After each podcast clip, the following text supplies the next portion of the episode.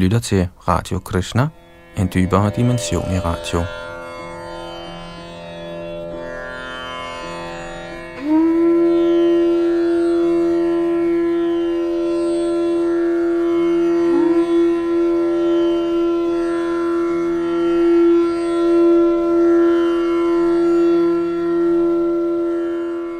Sidste gang i vores gennemgang af Shrimad Bhagavatams 12. bog, som er den sidste, nåede vi frem til andet kapitels tekst nummer 33. Det her kapitel handler om Kali symptomer. Vi er i øjeblikket 5.000 år inde i den tidsalder, den fjerde og sidste tidsalder, der kaldes Kali der er en tidsalder af forfald, hvor mennesket gradvist nærmer sig dyrets standard af bevidsthed. Dog kan man i denne Kali komme fri af denne materialistiske besmittelse gennem sangene Hare Krishna mantra, og ved at lytte til fortællinger om Herren Krishnas tidsfordriv. Vi fortsætter her ved tekst 34 i dette Srimad Bhagavatams 12. bogs andet kapitel, Kali Yugs symptomer, hvor Yadunandandas bestyrer teknik og mikrofon.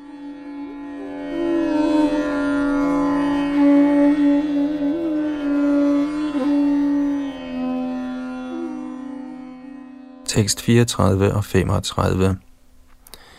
Efter et tusinde himmelske år af Kali Yuga vil Satya Yuga vise sig igen. Ved den tid vil sindet på alle mennesker blive selvoplyst. Således har jeg beskrevet Monus kongelige dynasti, som det kendes på denne jord. Man kan ligeledes historisk studere Vaishyane, Shudrane, Brahminerne, der levede i de forskellige tidsaldre. Kommentar Ligesom kongedynastierne omfatter usædvanlige, ubetydelige, dydige og slette monarker, finder man variationer af menneskekarakterer blandt samfundets intellektuelle, kommercielle og arbejdende ordner.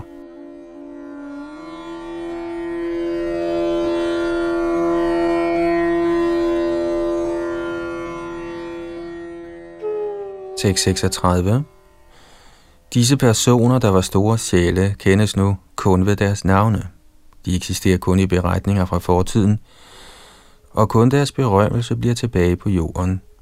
Kommentar Selvom man måtte se sig selv som en stor og mægtig leder, vil man til sidst ende som et navn i en lang liste af navne. Det kan med andre ord ikke betale sig at være knyttet til magt og position i den materielle verden.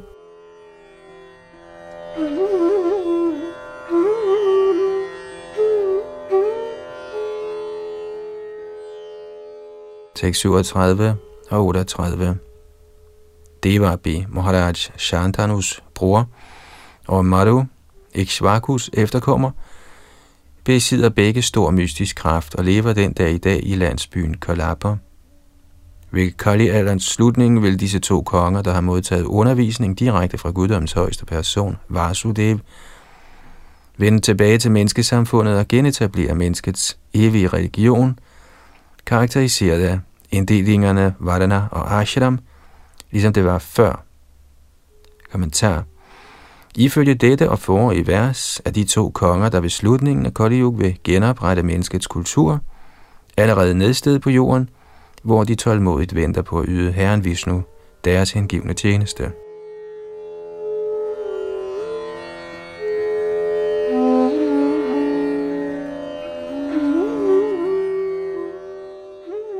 Tekst 39 til 41. Cyklen af fire tidsalder, Satya, Trita, Dvapara og Kali, fortsætter vedvarende blandt jordens levende væsener, og således gentages de samme generelle begivenhedsforløb. Kære kong Parikshit, alle de konger, jeg har beskrevet, såvel som alle andre mennesker, kommer til denne jord og gør krav på deres landområder, men til sidst må de forlade denne verden og møde deres undergang – Selvom en persons krop nu måtte gå under betegnelsen konge, vil dens navn til sidst være orme, afføring eller aske. Hvad kan en person, der skader andre levende væsener for sin egen krops skyld, vide om selvrealisation, når hans handlinger kun fører ham i helvede? Kommentar. Efter døden kan kroppen begraves eller blive et af orme, eller også kan den blive kastet på gaden eller ud i skoven for at blive ædt af dyr, der udskiller dens rester som afføring, eller også bliver den brændt og forvandlet til aske. Derfor bør man ikke berede sin vej til helvede ved at bruge sin midlertidige krop til at gøre skade på andre levende væseners kroppe. I dette vers omfatter ordet bhut ikke menneskelige livsformer, der også er Guds skabninger. Man må opgive al misundelig vold og lære at se Gud i alting gennem Krishna-bevidsthedens metode.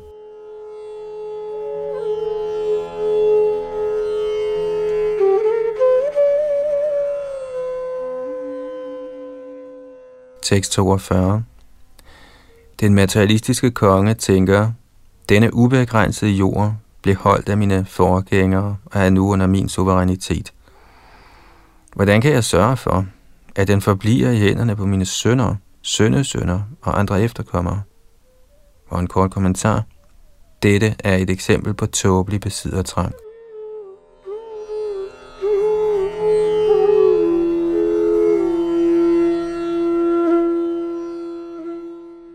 Tekst 43 Skønt de tåbelige accepterer kroppen bestående af jord, vand og ild som mig, og denne jord som min, har de i hvert eneste tilfælde til sidst forladt både deres krop og jorden og er gået i glemme. Kommentar. Selvom sjælen er evig, vil vores såkaldte familietradition og jordiske berømmelse så afgjort gå i glemme.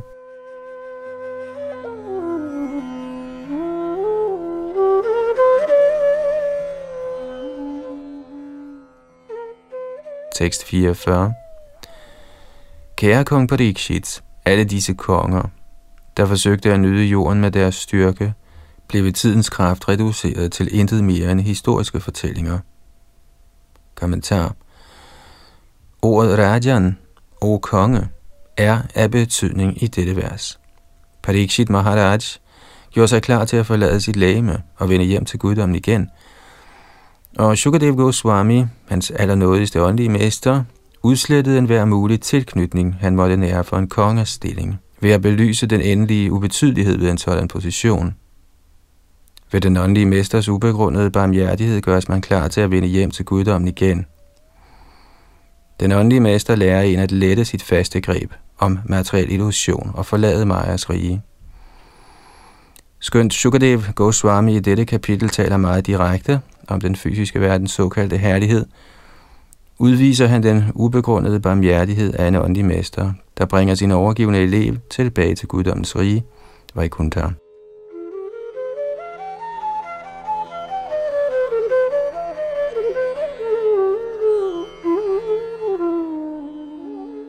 Således ender kommentarerne fra hans guddommelige nåde. A.C. Bhaktivedanta Swami Prabhupads ydmyge tjenere – til Srimad Bhagavatams 12. bogs andet kapitel med titlen Kali Yugs symptomer.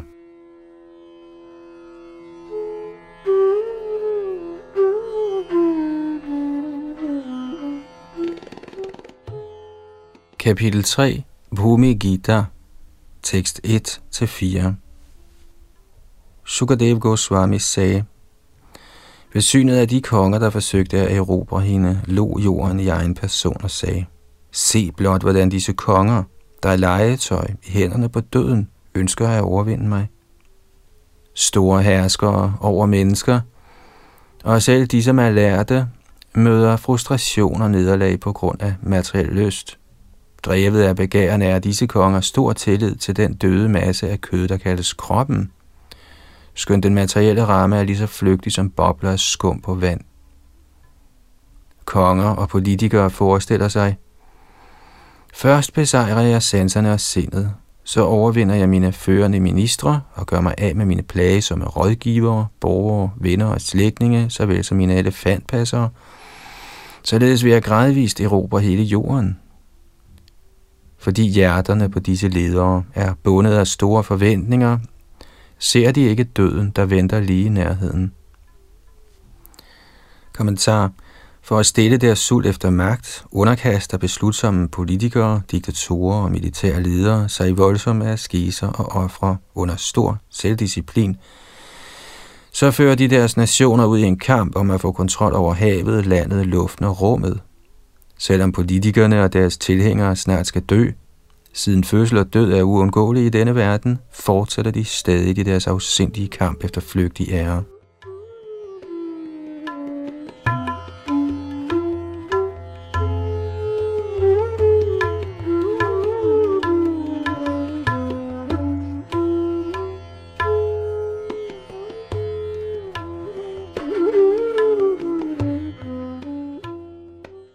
Tekst 5-8. Når de så har erobret alt land på min overflade, drager disse stolte konger til havs og forsøger at erobre selve havet. Til hvad nytte er deres selvkontrol, der er rettet imod politisk udnyttelse? Det virkelige mål med selvkontrol er åndelig udfrielse. Ordu kuruernes forreste, jorden fortsatte som følger.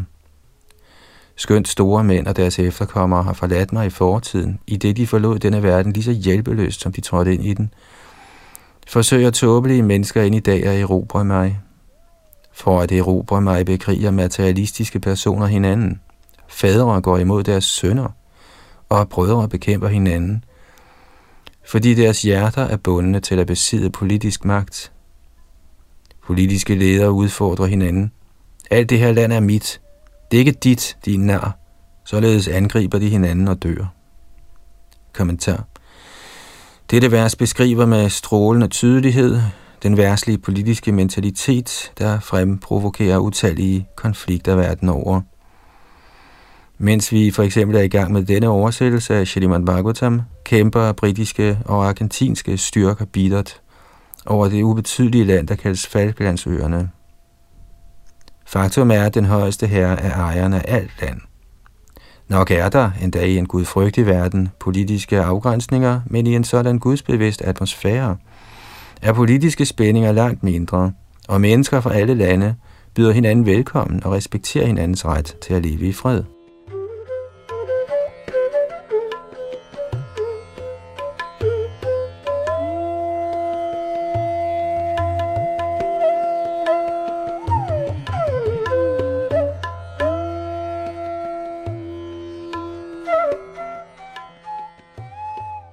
6, 9-13. Konger såsom Prathu, Pururava, Gadhi, Nahush, Bharat, Karatavirya Arjun, Mandhata, Sagar, Ram, Katwanga, Dhunduha, Raghu, Trinabindu, Yayati, Shariyati, Shantanu, Gaya, Bhagirat, Kuvalayashva, Kakutstha, Naishadha, Nriga, Hiranyakashipu, Vritra, Ravana, der fik hele verden til at sørge, Namuchi, Shambara, Bhauma, Hiranyaksha og Taraka, såvel som mange andre dæmoner og konger, der besad stor evne til at herske over andre, var fulde af kundskab, heldemod, besejrede alt og var uovervindelige. Ikke desto mindre, ualmægtige herre, skønt de intenst levede deres liv for at forsøge at eje mig, var disse konger underlagt tidens gang, der reducerede dem til blot historiske fortællinger. Ingen af dem var i stand til at etablere deres magt permanent. Kommentar Ifølge Srila Sridhar Swami, og som bekræftet af Srila Vishwanath Chakravarti Thakur, er den kong Rama, der omtales her, ikke guddoms inkarnation Ramchandra. Prithu Maharaj forstås at være en inkarnation af guddoms højeste person, der fuldstændig udviste en jordisk konges karaktertræk og hævdede ejerskab over hele jorden. En hellig konge som Prithu Maharaj behersker imidlertid jorden på vegne af guddoms højeste person, hvorimod en dæmon, såsom Hiranyakashipu eller Ravan, forsøger at udnytte jorden for sin egen nydelses skyld. Ikke desto mindre må både hellige konger og dæmoner forlade jorden. Således bliver deres politiske dominans i sidste ende neutraliseret ved tidens kraft. Moderne politiske ledere kan end ikke midlertidigt beherske jorden, og heller er deres velstand og begavelse ubegrænset. Med deres håbløst fragmenterede magt, en ganske kort levetid og blottet for dyb eksistentiel intelligens, er moderne ledere uværligt symboler på frustration og forfejlede ambitioner.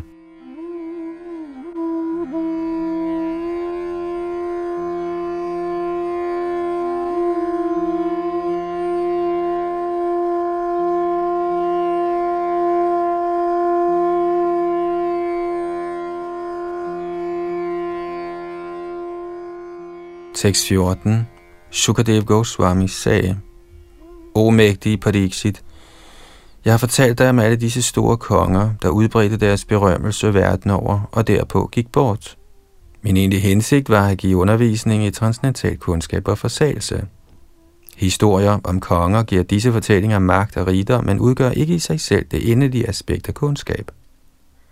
Kommentar Siden alle Srimad Bhagavatams fortællinger bringer læseren til fuldendelsen af transnatal kundskab, giver de alle fortrinlige åndelige belæringer, skønt de til synligheden omhandler konger eller andre værslige emner. I relation til Krishna bliver alle ordinære emner til transnatale fortællinger med kraft til at bringe læseren til livets fuldkomgørelse.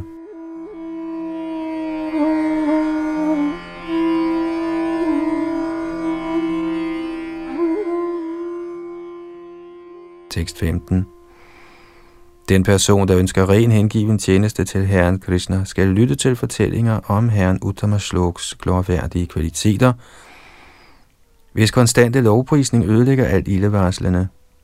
Den hengivne skal lytte regelmæssigt til daglige møder, og skal også fortsætte med at lytte dagen igennem. Kommentar Siden et hvilket som helst emne vedrørende Herren Krishna er lykkevarslende og transcendentalt, er direkte fortællinger om Herrens egne aktiviteter, politiske eller upolitiske, så afgjort det højeste emne at lytte til.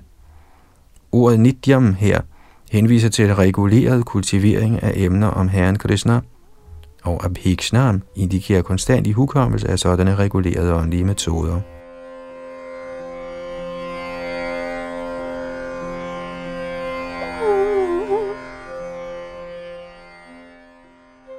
Tekst 16 Kong Pariksit sagde, Min herre, hvordan kan personer, der lever i Kali-alderen, befri sig for denne tidsalders kumulative besmittelse? O store vismand, forklar venligst dette for mig. Kommentar Kong Pariksit var en medfølende, helgenagtig regent, så efter at have hørt om Kali-alderens afskyelige kvaliteter, spurgte han naturligt om, hvordan de, som fødes i denne tidsalder, kan komme fri af dens iboende forurening.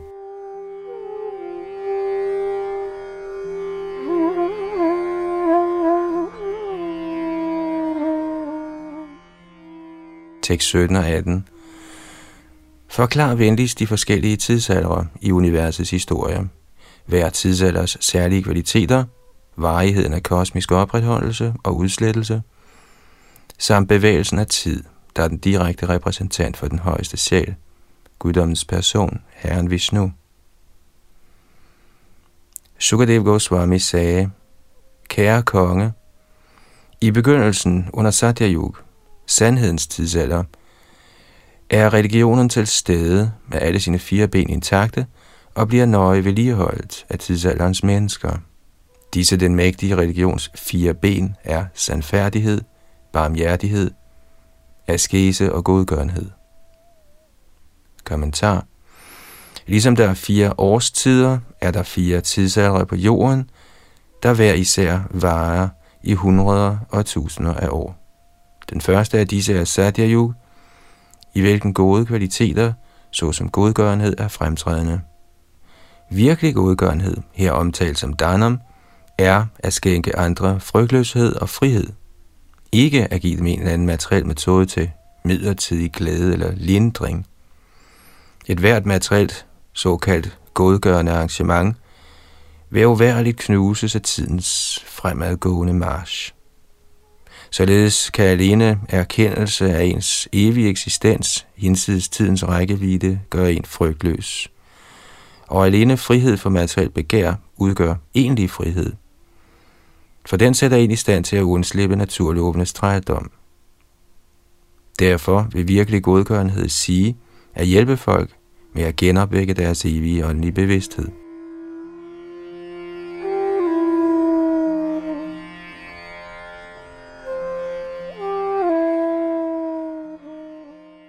Religion bliver her omtalt som vibhu, det mægtige. Eftersom universelle religiøse principper ikke er forskellige fra den højeste herre selv, og i sidste ende fører til hans rige. Kvaliteterne omtalt her, altså sandfærdighed, barmhjertighed, askese og godgørenhed, er universelle, ikke sekteriske aspekter af gudeligt liv. I Srimad Bhagavatams første bog bliver religionens fjerde ben omtalt som renlighed. Ifølge Srila Vishwanath Chakravarti Thakur er dette en alternativ definition af ordet dhanam i den pågældende kontekst.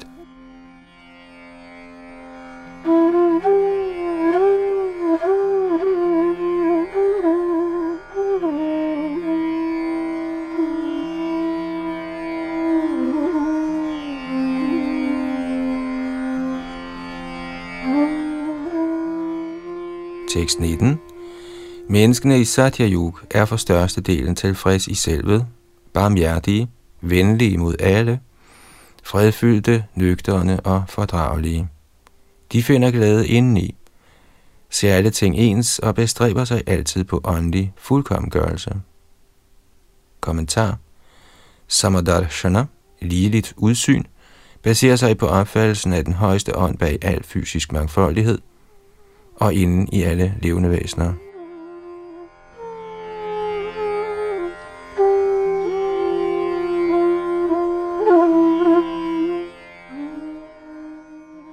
Tekst 20 I Treta Yuga bliver hver af religionens ben gradvist formindsket, med en fjerdedel grundet indflydelsen fra ugudelighedens fire søjler, løgn, vold, utilfredshed og strid. Kommentar Falskhed formindsker sandhed, vold formindsker barmhjertighed, utilfredshed formindsker askese, og strid formindsker godgørenhed og renlighed.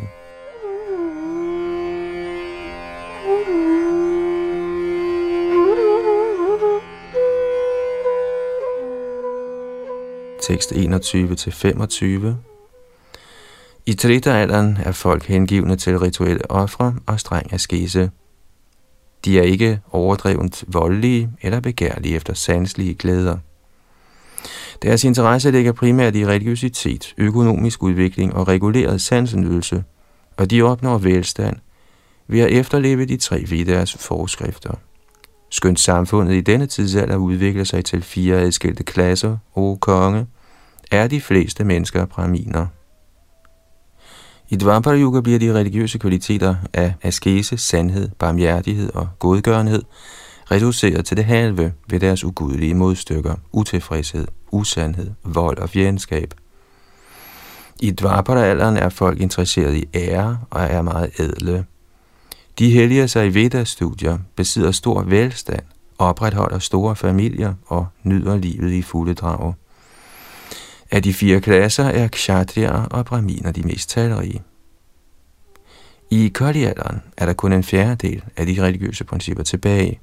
Denne sidste rest vil vedvarende blive formindsket ved de konstant stigende principper for ugudelighed og vil til sidst blive ødelagt.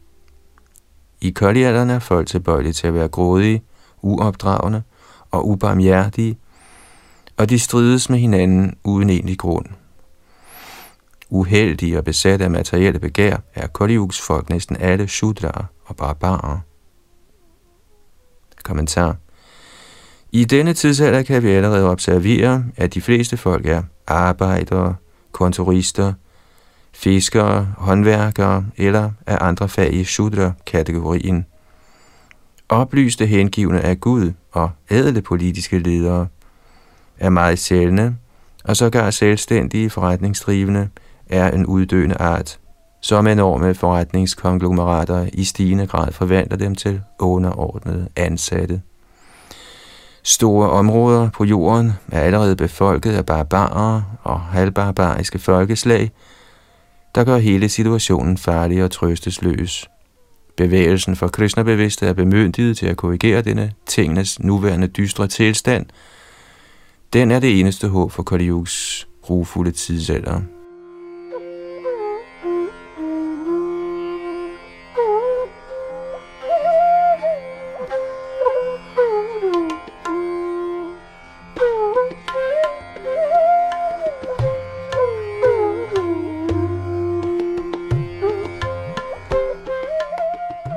Tekst 26. De materielle kvaliteter, godhed, videnskab og uvidenhed, hvis permutationer kan jagtages i en persons sind, bliver sat i bevægelse ved tidens kraft. Kommentar De fire tidsalder, disse vers beskriver, er udtryk for naturens forskellige kvaliteter. Sandhedens tidsalder, Satyayug, er udtryk for fremherskende materiel godhed. Og Kali Yuga er udtryk for, at uvidenheden dominerer. Ifølge Srila Vishana Chakravarti Thakur sker det i hver tidsalder, at de andre tre tidsaldre lejlighedsvis viser sig som undertidsalder. Således kan en dæmon i uvidenhedens kvalitet vise sig, sågar i Satya Yug, og selv i Kali Yug kan de højeste religiøse principper blomstre i nogen tid. Som beskrevet i Srimad Bhagavatam er naturens tre kvaliteter til stede overalt og inde i alt, men den dominerende kvalitet eller kombination af kvaliteter bestemmer den generelle karakter af et hvert materielt fænomen. I hver tidsalder er de tre kvaliteter derfor til stede i varierende proportioner. Den bestemte tidsalder repræsenteret af godhed, satya, lidenskab, trita, lidenskab og uvidenhed, dvapara, eller uvidenhed, kali, er til stede i hver af de andre tidsalder som en underordnet faktor.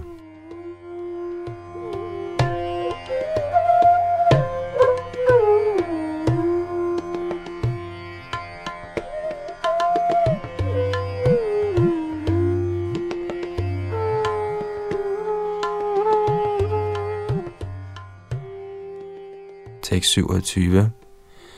Når sindet, intelligensen og sanserne er fast forankret i godhedens kvalitet, skal den tidsperiode forstås som Satya sandhedens tidsalder. Folk finder da glæde i kundskab og askese. Kommentar Ordet krita betyder udført eller gennemført. Således bliver alle religiøse pligter til fulde gennemført i sandhedens tidsalder, og folk finder glæde i åndelig kundskab og askese. Selv i Kali Yuga finder de, som er i godhedens kvalitet, glæde i udvikling af åndelig kundskab og overholdelse af regelmæssig askese. Denne sublime eksistens tilstand er mulig for den, som har overvundet sexbegæret.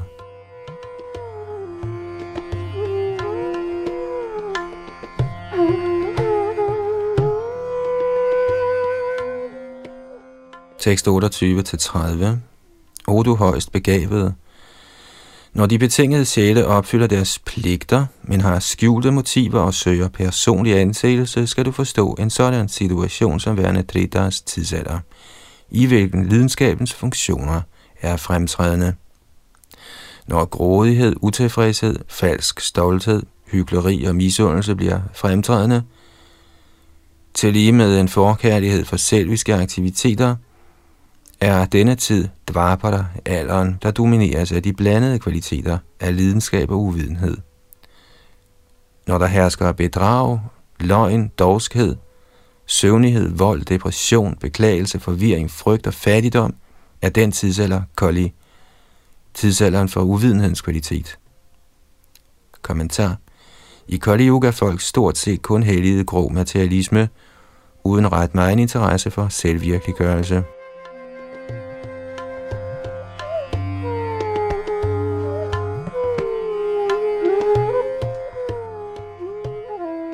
Tekst 31. Grundet koldialderens dårlige kvaliteter vil mennesker blive kortsynede, uheldige, grådige, begærlige og forarmede. Kvinderne vil miste deres renhed og gå fra den ene mand til den anden. Kommentar I koldialderen er der visse pseudo-intellektuelle, der i deres søgen efter individuel frihed går ind for seksuel promiskuitet – Selvets identifikation med kroppen og kampen for kroppens såkaldte individuelle frihed, snarere end sjælens, er tegn på den dybeste uvidenhed og et voldsomt slaveri overfor begær. Når kvinder er urene, fødes mange uægte børn som resultat af begær. Disse børn vokser op under psykologisk ugunstige forhold, og et neurotisk, uvidende samfund opstår. Symptomer på dette viser sig allerede verden over.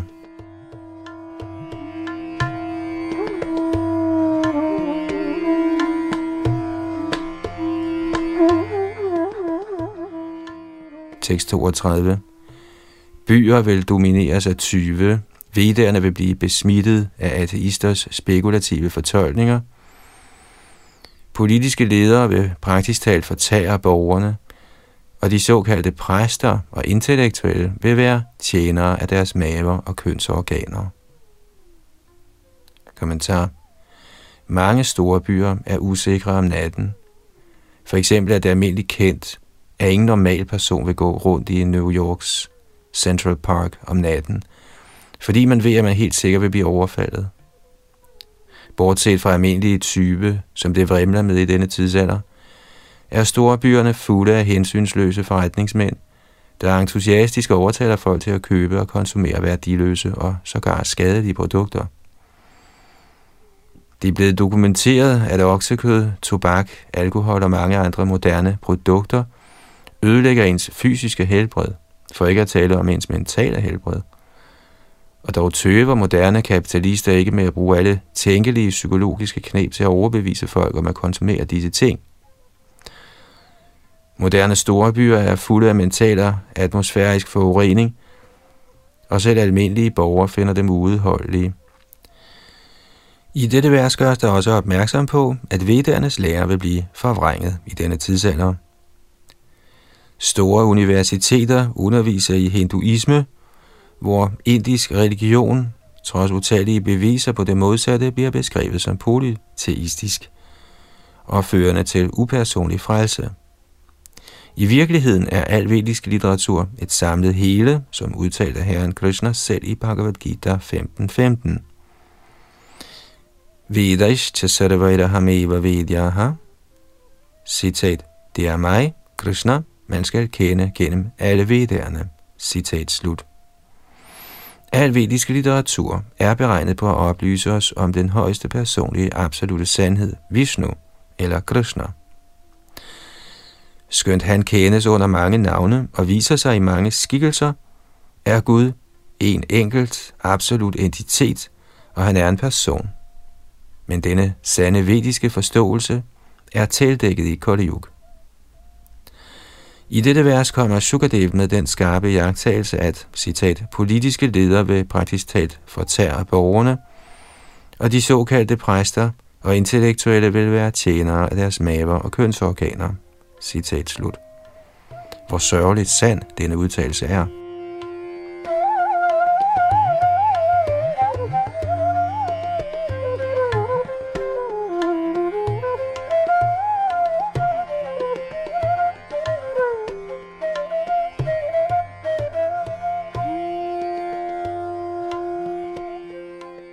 Tekst 33.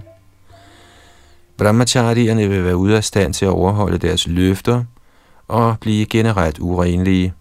Husfædrene vil blive tiggere, varnplastarerne vil leve i landsbyerne, og sanyasierne vil blive grådige efter velstand.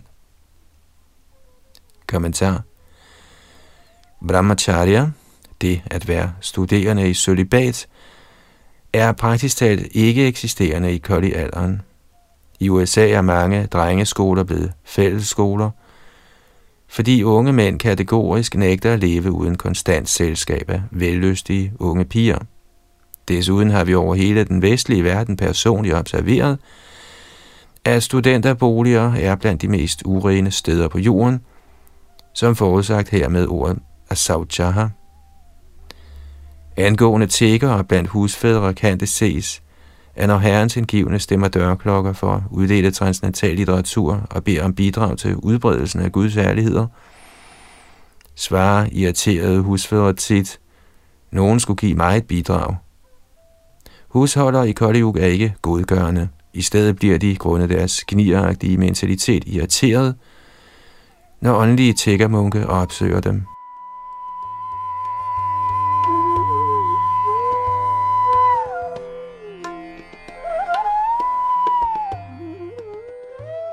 I vedisk kultur trækker ægtepar sig tilbage ved 50-årsalderen for at hellige sig af skese og åndelig fuldkomgørelse.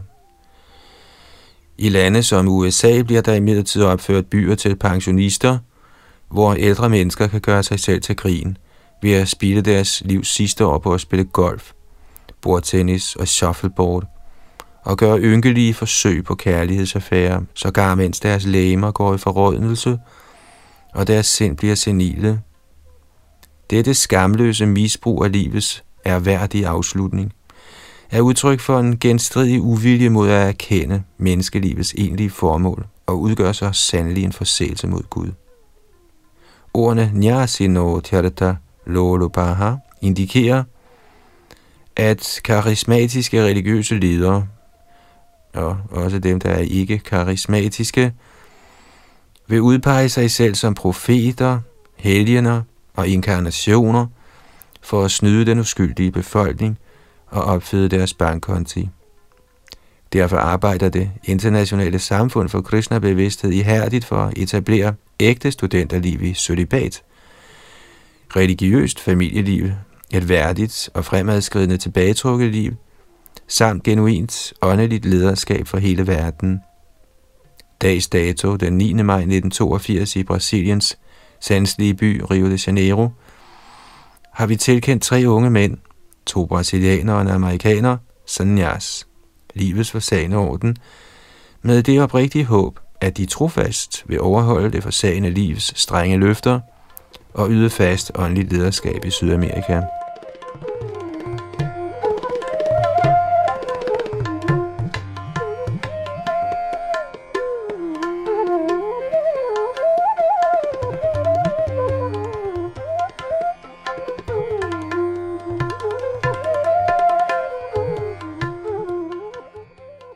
Tekst 34 og 35. Kvinder vil blive meget mindre i størrelse, og de vil spise for meget, føde flere børn, end de egentlig kan sørge for, og miste al ondsenlighed. De vil altid tale hårdt, og vil udvise kvaliteter af tyveri, falskhed og uindskrænket frækhed. Forretningsmænd vil gøre smålige handler og tjene penge ved bedrageri. Selv når der ikke foreligger en nødsituation, vil folk betragte enhver usel beskæftigelse som ganske acceptabel. Kommentar. Selvom der findes andre tilgængelige erhverv, tøver folk ikke med at arbejde i kulminer, slagterier, stålfabrikker, ørkener, flydende boreplatforme, ubåde og under andre ligeledes afskyelige forhold.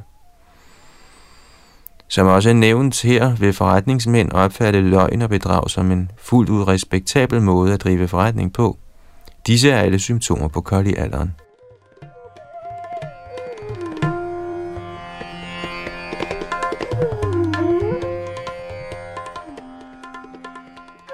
Tekst 36 Tjenere vil forlade en herre, der har mistet sin velstand, selvom den herre er en helgen af eksemplarisk karakter. En herre vil og opgive en uarbejdsdygtig tjener, selvom den tjener har været i familien i generationer. Køer vil blive forladt eller dræbt, når de ikke længere giver mælk. Kommentar. I Indien betragtes konen som hellig, ikke fordi indiske mennesker er primitive tilbedere af mytologiske totemmer, men fordi hinduer intelligent forstår, at konen er en mor, som børn blev vi stort set alle næret af koens mælk, og derfor er koen en af vores mødre. Da ens mor helt klart er hellig, må man ikke dræbe den hellige ko.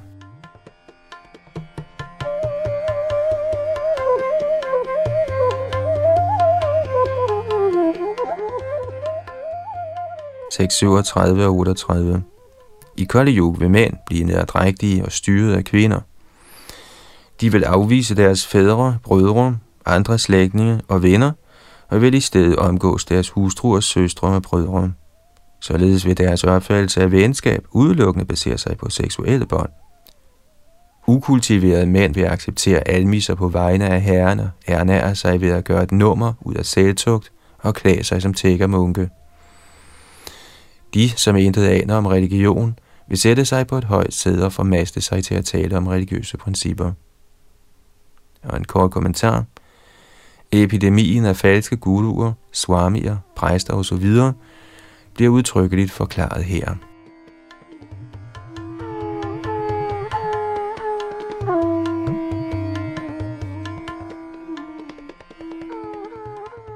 Tekst 39 og 40 I koldialderen vil menneskers sind hele tiden være forstyrret. De vil blive udtaget af nød og beskatning, kære konger, og de vil altid være plaget af frygt for tørke. De vil mangle ordentlig beklædning, mad og drikke, vil være ude af stand til at få ordentlig søvn, sex eller bad, og vil mangle ornamenter til at smykke deres lemmer. Faktisk vil Kaliuks mennesker gradvist komme til at ligne spøgelsesagtige besatte skabninger. Kommentar Symptomerne, der beskrives her, er allerede fremtrædende i mange af verdens lande og vil gradvist sprede sig til andre steder, der er opslugt af ugudelighed og materialisme.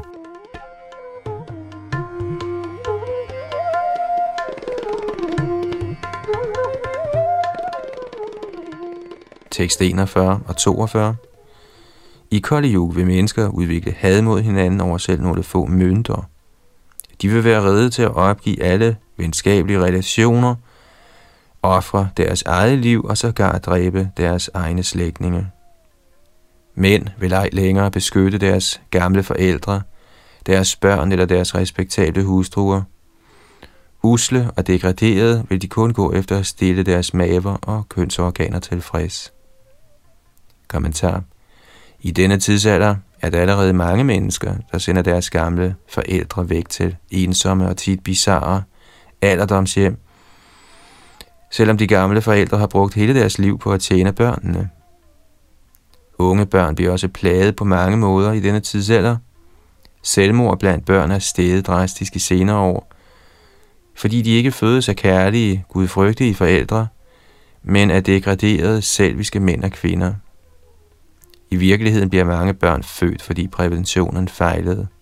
Under sådanne forhold er det vanskeligt nu om dage for forældre moralsk at vejlede deres børn. Generelt uvidende om åndelig videnskab er forældre ude af stand til at lede deres børn ind på befrielsens vej, og således mislykkes de med at indfri familielivets hovedansvar.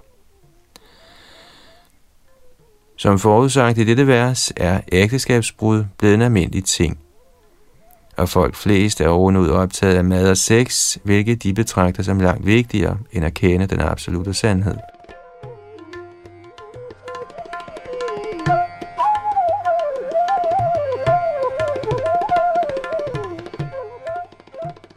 643. O konge, i Kollis tidsalder vil menneskers intelligens afledes af ateisme, og de vil stort set aldrig yde noget offer til guddommens højeste person, der er universets højeste åndelige mester.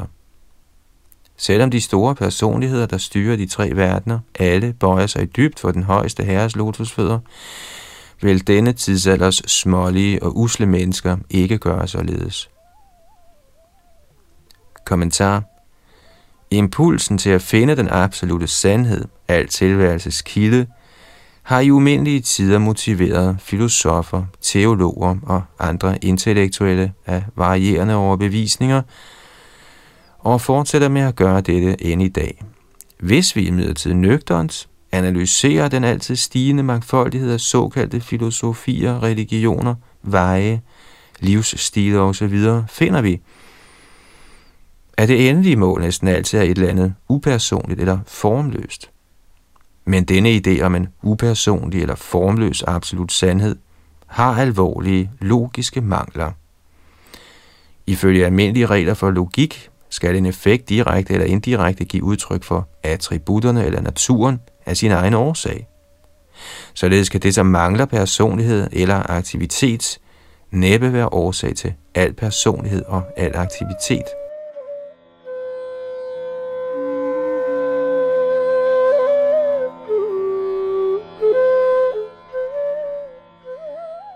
Vor ukulige tilbøjelighed til at filosofere over den endelige sandhed kommer ofte til udtryk gennem filosofiske, videnskabelige og mystiske forsøg på at afdække det, hvorfra alting udstråler. Denne materielle verden, der er et tilsyneladende netværk af vekselvirkende årsager og effekter, er helt sikkert ikke den absolute sandhed, siden videnskabelige jagttagelser af materielle elementer viser, at denne verdens stof materiel energi, bliver endeløst omdannet til forskellige tilstande og skikkelser. Derfor kan en bestemt fase af materiel virkelighed ikke være den endelige kilde til alle andre ting. Vi kunne spekulere, at det fysiske stof i en eller anden form altid har eksisteret. Denne teori er imidlertid ikke længere interessant for moderne kosmologer, såsom dem ved Massachusetts Institute of Technology. Og selvom vi skulle postulere, at materien altid har været der, må vi alligevel forklare kilden til bevidsthed, så frem vi ønsker at tilfredsstille vores filosofiske trang til at finde den absolute sandhed. Skønt moderne empiriske fanatikere hævder, at der ingen virkelighed findes ud over materien, er det en værs almindelig erfaring, at bevidsthed ikke er den samme slags substans som en sten, en blyant eller vand. Selve bevidstheden, modsat bevidsthedens genstande, er ikke en fysisk størrelse, men snarere en proces af opfattelse og forståelse. Mens der er rigelige beviser for et systematisk indbyrdes afhængigt forhold mellem stof og bevidsthed, er der ingen strenge empiriske beviser for, at stoffet er årsag til bevidsthed. Således kan teorien om, at den materielle verden altid har eksisteret og derfor er den endelige sandhed, ikke hverken videnskabeligt eller intuitivt forklare kilden til bevidsthed. Der er det fundamentalt mest virkelige aspekt af vores tilværelse.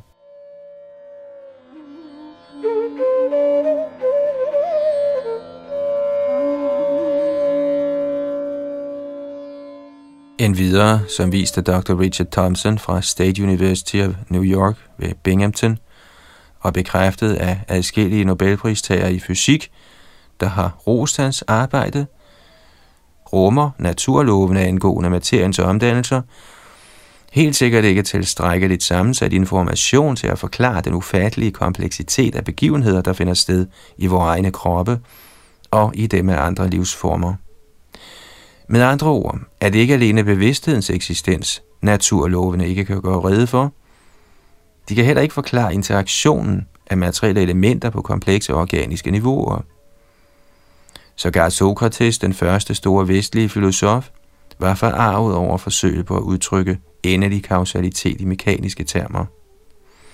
Varmen og lyset i solens stråler fortæller et hvert rationelt menneske, at solen, altså kilden til strålerne, så sandelig ikke er en mørk, kold klode, men snarere et reservoir af næsten uendelig varme og lys. Ligeledes er de utallige eksempler på personlighed og personlig bevidsthed i skabelsen mere end tilstrækkeligt til at pege på eksistensen af en uendelig kilde til bevidsthed og personlig adfærd. I sin dialog Philebus argumenterede den græske filosof Platon, at ligesom de materielle elementer i vores krop stammer fra et enormt reservoir af materielle elementer, der eksisterer i universet, stammer vores rationelle intelligens også fra en enorm kosmisk intelligens, der eksisterer i universet, og denne højere intelligens er Gud, skaberen. Uheldigvis er mange førende tænkere i Kali ikke i stand til at forstå dette og i stedet benægter de, at den absolute sandhed, kilden til vores personlige bevidsthed, skulle besidde bevidsthed og personlighed. Dette er lige så rimeligt som at sige, at solen er kold og mørk.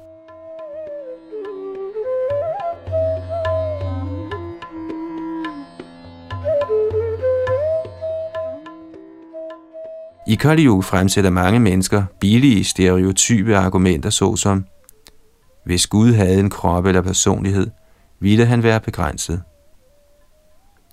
I dette mangelfulde forsøg på logik bliver en kvalificeret betingelse fejlagtigt fremsat som universel. Det man egentlig skulle have sagt var, hvis Gud havde en materiel krop eller en materiel personlighed, ligesom dem vi har erfaret, ville han være begrænset.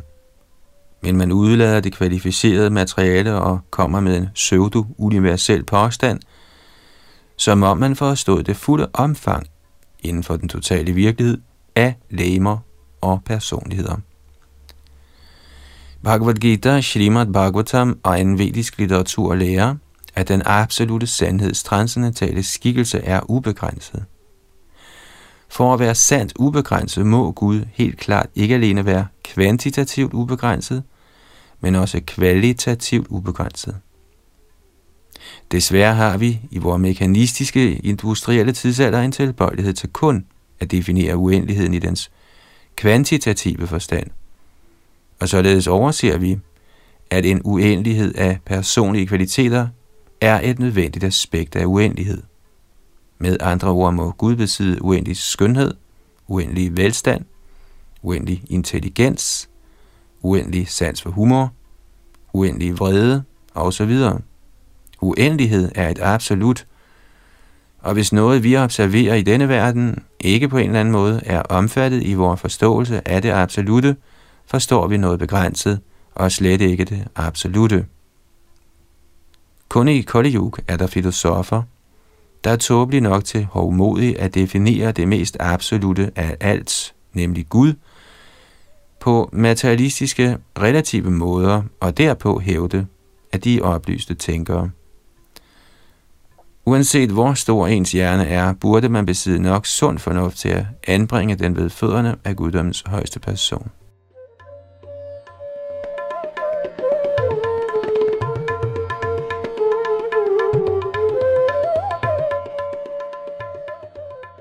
Tekst 44 Lammet af skræk, på nippet til at dø, falder en mand sammen på sin seng. Skønt hans stemme svigter, og han næsten ikke er bevidst om, hvad han siger, kan han, hvis han ytrer den højeste herres hellige navn, komme fri af reaktionerne på sit frugtbærende arbejde og opnå den højeste destination. Alligevel tilbeder folk i Koliuk ikke den højeste herre. Og en kort kommentar – man kan lede en hest til vand, men man kan ikke tvinge den til at drikke.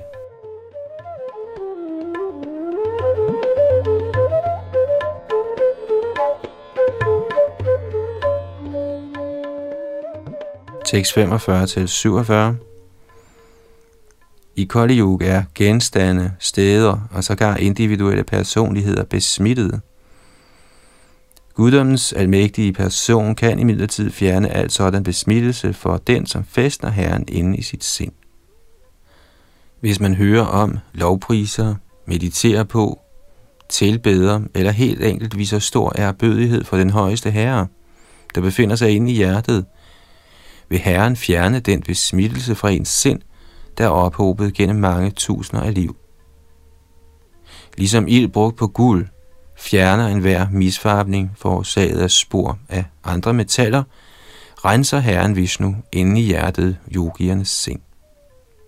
Kommentar Skønt man måtte udøve mystikkens yogasystem, skyldes ens faktiske fremskridt barmhjertigheden fra den højeste herre inde i hjertet. Det skyldes ikke resultatet af ens askese og meditation. Bliver man tåbeligt modig i navn af yoga, bliver ens åndelige position latterlig.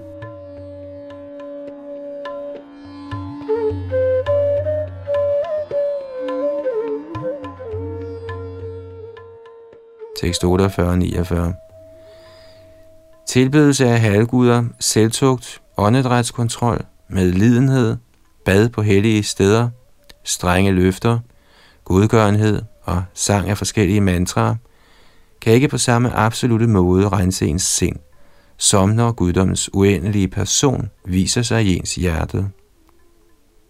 Derfor, o konge, skal du med al din magt bestræbe dig på at fæstne den højeste herre Keshav ind i dit hjerte.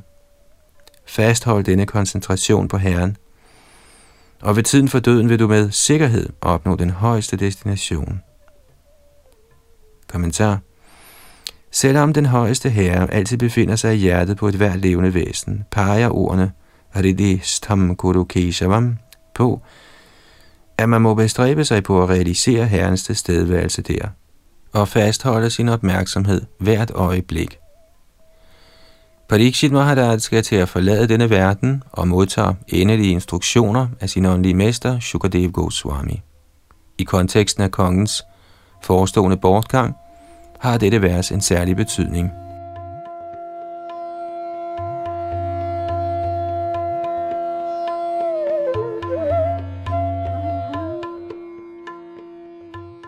tekst 50 og 51. Kære konge, guddommens person er den endelige behersker. Han er den højeste sjæl og det højeste ly for alle væsener. Når de, som skal til at dø, mediterer på ham, åbenbarer han for dem deres egen evige åndelige identitet. Galerdo Shanidhe Rajan Asti Hyeko Mahan Gunaha kirtana deva krishnasya mukta sangha parang brajet. Kære konge, skønt Kali er et hav af ulykker, er der alligevel en god kvalitet ved denne tidsalder. Ved helt enkelt at lovsynge har det Krishna Maha Mantra, kan man undslippe materiel trældom og blive forfremmet til det transcendentale rige. Kommentar Efter at have omtalt Kali-alderens utallige mangler, nævner Shukadev Goswami nu dens ene strålende aspekt. Ligesom en mægtig konge kan dræbe utallige tyve, kan en enkelt åndelig kvalitet ødelægge al denne tidsalders besmittelse. Det er umuligt at overvurdere betydningen af at synge Hare Krishna, Hare Krishna, Krishna Krishna, Hare Hare, Hare Rama, Hare Rama, Rama Rama, Hare Hare. Navnlig i denne faldende tidsalder.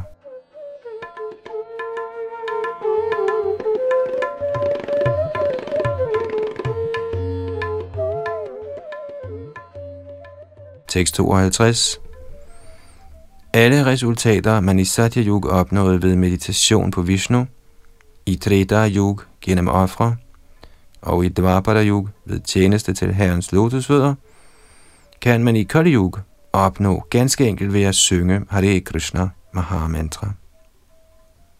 Og en kort kommentar. Man finder et lignende vers i Vishnu Purana 6.2.17 og også i Padma Purana Uttarakhanda 72.25 og Brihanaradiya Purana 38.97. 97. Dhyayan krite yajan yagyaish tridayang dvaparerchayan yadapnoti tadapnoti kalau sankirtya keshavam. Citat.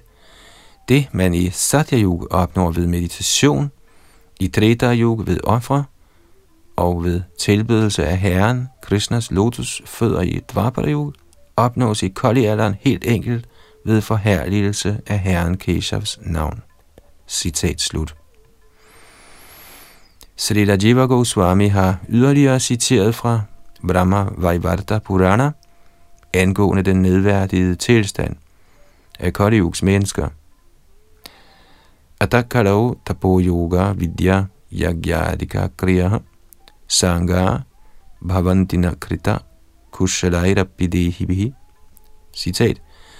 Således bliver metoderne af askese, yoga, meditation, tilbedelse af gudskikkelsen, ofre osv., sammen med deres forskellige underordnede funktioner, ikke på behørig vis udført i koldialderen, end ikke af de mest dygtige, lemliggjorte sjæle. Citat slut.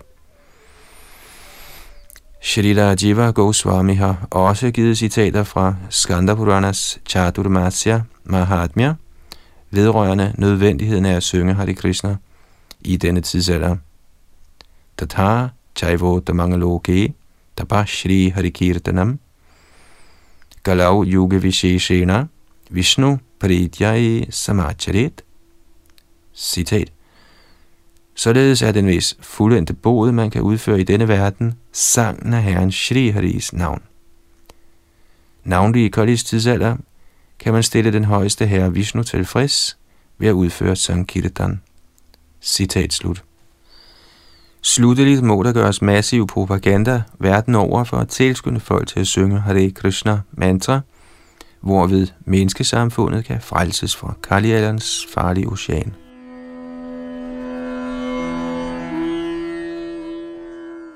Således ender kommentarerne fra hans guddommelige nåde, A.C. Bhaktivedanta Swami Prabhupads ydmyge tjenere, til Srimad Bhagavatams 12. bogs 3. kapitel med titlen Bhumi Gita. Her holder vi for denne gang, hvad angår vores læsning fra Bhagavat. Det var Yadunandandas bag teknik og mikrofon. Næste kapitel hedder De fire kategorier af kosmisk udslettelse.